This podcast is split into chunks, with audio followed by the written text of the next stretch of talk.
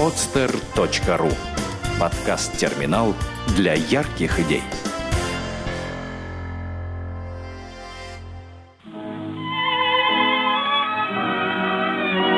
Дети войны. Подлинные истории. Хорошая память – залог счастливого будущего.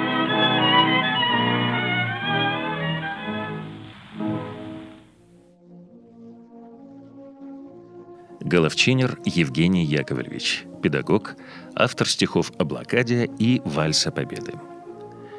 Когда началась война, мне было всего 11 месяцев. Удивительно, но я уже ходил и говорил. Моя мама была очень хорошим педиатром. Врачей детских было мало, и мама решила остаться в осажденном Ленинграде. И всю блокаду бегала ножками по вызовам. Отчаянная была, ничего не боялась. Видимо, поэтому Бог ее хранил. Однако я человек нерелигиозный, у меня бабушка верующая была. Я ее как-то спросил, что такое Бог? Она ответила, это то доброе, хорошее, во что ты веришь. С этим я и прожил всю жизнь. Отец служил инженером связи на Ленинградском фронте. Его отправили в артиллерию.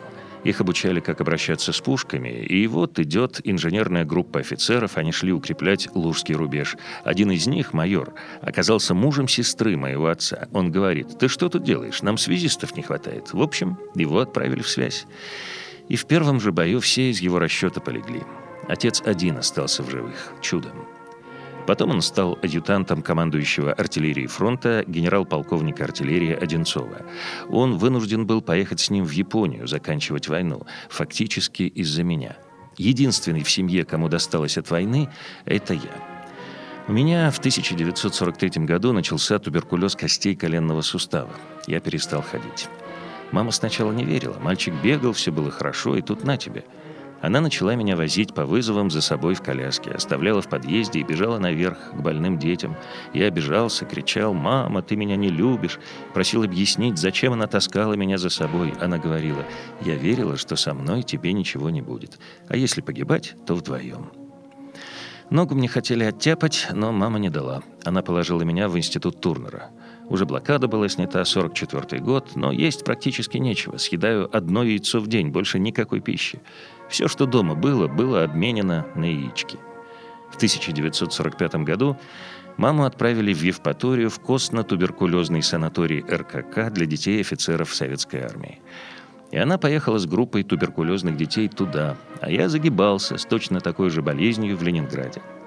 Когда маме нужно было уезжать обратно в Ленинград, с ней случилась истерика. Этих детей привезла, а свой там помрет.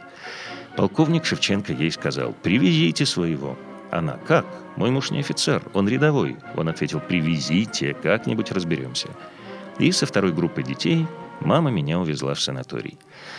Затем с помощью Одинцова и маршала Говорова удалось выправить мне документы. Предупредили, что я буду лежать в санатории, пока отец не демобилизуется. Как только это случится, его сына отправят назад. Поэтому чем дольше он прослужит, тем больше возможностей поставить сына на ноги. Вот так три с половиной года я и пробыл в санатории. Кормили нас там пять раз в день. Голодные дети к этому не привыкли.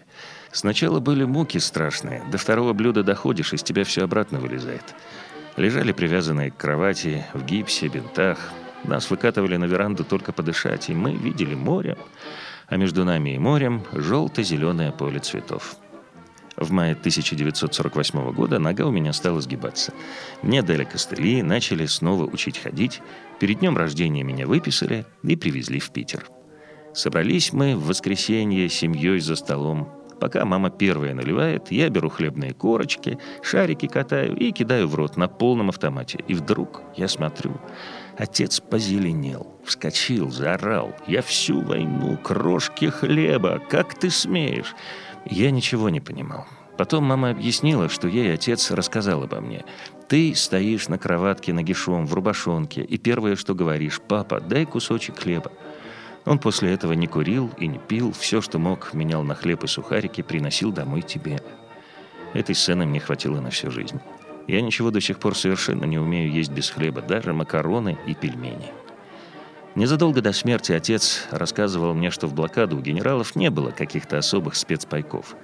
Я получал пайки за генерала, шел с его карточками, отоваривал и привозил продукты его жене. Не было там ни апельсинов, ни еще чего-то криминального.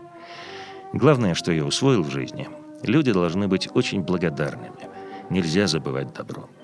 Надо относиться к другим так, как ты хочешь, чтобы относились к тебе.